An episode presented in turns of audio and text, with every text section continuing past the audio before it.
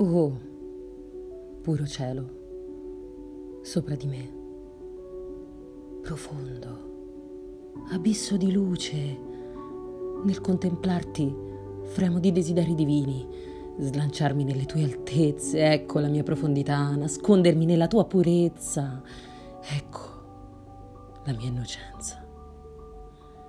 Il Dio si copre della sua bellezza, così tu nascondi le tue stelle, tu non parli, così mi dimostri la tua saggezza.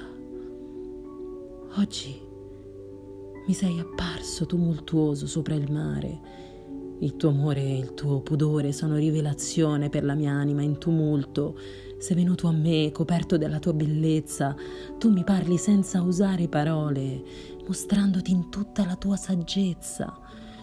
Oh, come non indovinai tutta l'onestà della tua anima?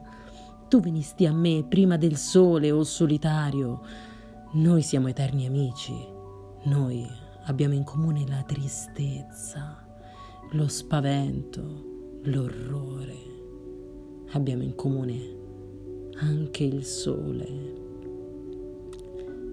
Noi non parliamo fra noi perché conosciamo troppe cose. Noi stiamo in silenzio e con un sorriso ci comunichiamo la nostra conoscenza. Tu forse non sei la luce del mio fuoco.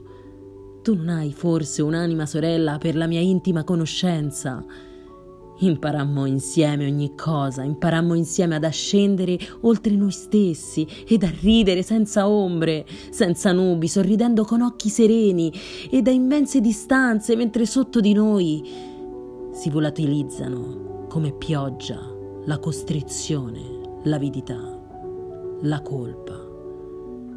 E quando errai solitario, di che cosa era affamata la mia anima nelle notti e nel sentiero dell'orrore, e quando mi arrampicai sui monti, chi vi cercai se non te? E tutto il mio vagare e il mio salire era solo un bisogno e un artificio dell'impotenza. Volare è l'unica cosa a cui aspira la mia volontà. Volare in te. E cosa odiai di più delle nubi che passano e tutto ciò che ti nasconde? E odiai lo stesso mio odio perché ti macchiava. Mi infastidiscono le nubi che passano. Questi furtivi gatti che rapinano e sì, prendono a te ed a me ciò che abbiamo in comune l'immenso infinito, dire sì e amen.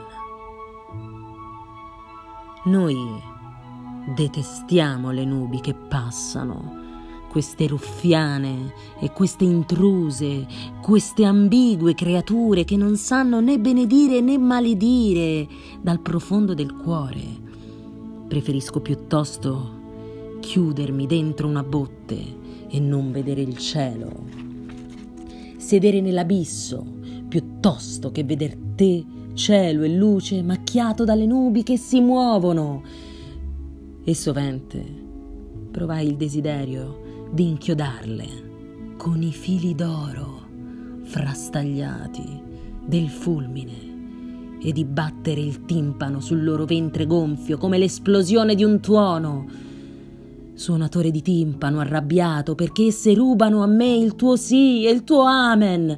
Oh cielo, sulla mia testa, tu puro splendente, tu abisso di luce e rubano a te il mio sì e il mio amen.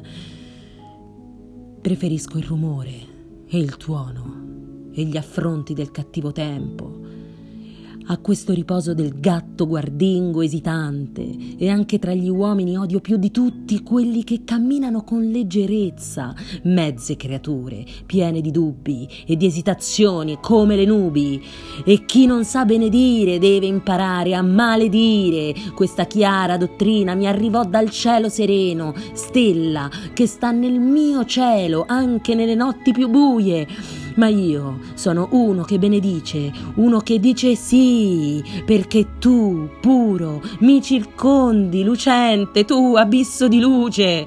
In tutti gli abissi porterò allora il mio sì, che benedice. Io divenni uno che benedice e che afferma, e lottai lungamente per questo, e lottai per poter avere un giorno le mani libere, per poter benedire. Ma è questa la mia benedizione, essere al di sopra di ogni cosa, come il suo cielo, come il suo tetto rotondo, la sua cupola azzurra, la sua eterna certezza, e beato è colui che benedice in questo modo, poiché tutte le cose furono battezzate alla fonte dell'eternità oltre i confini del bene e del male. Bene e male non sono che ombre che fuggono, ai cupe tristezze nubi che passano. In verità io benedico e non bestemmio insegnando. Sopra tutte le cose regna il cielo del caso, il cielo innocente, il cielo imprevisto, il cielo capriccioso. Per caso Ecco la più antica nobiltà del mondo che io ho dato ad ogni cosa, liberandola dal dover servire uno scopo.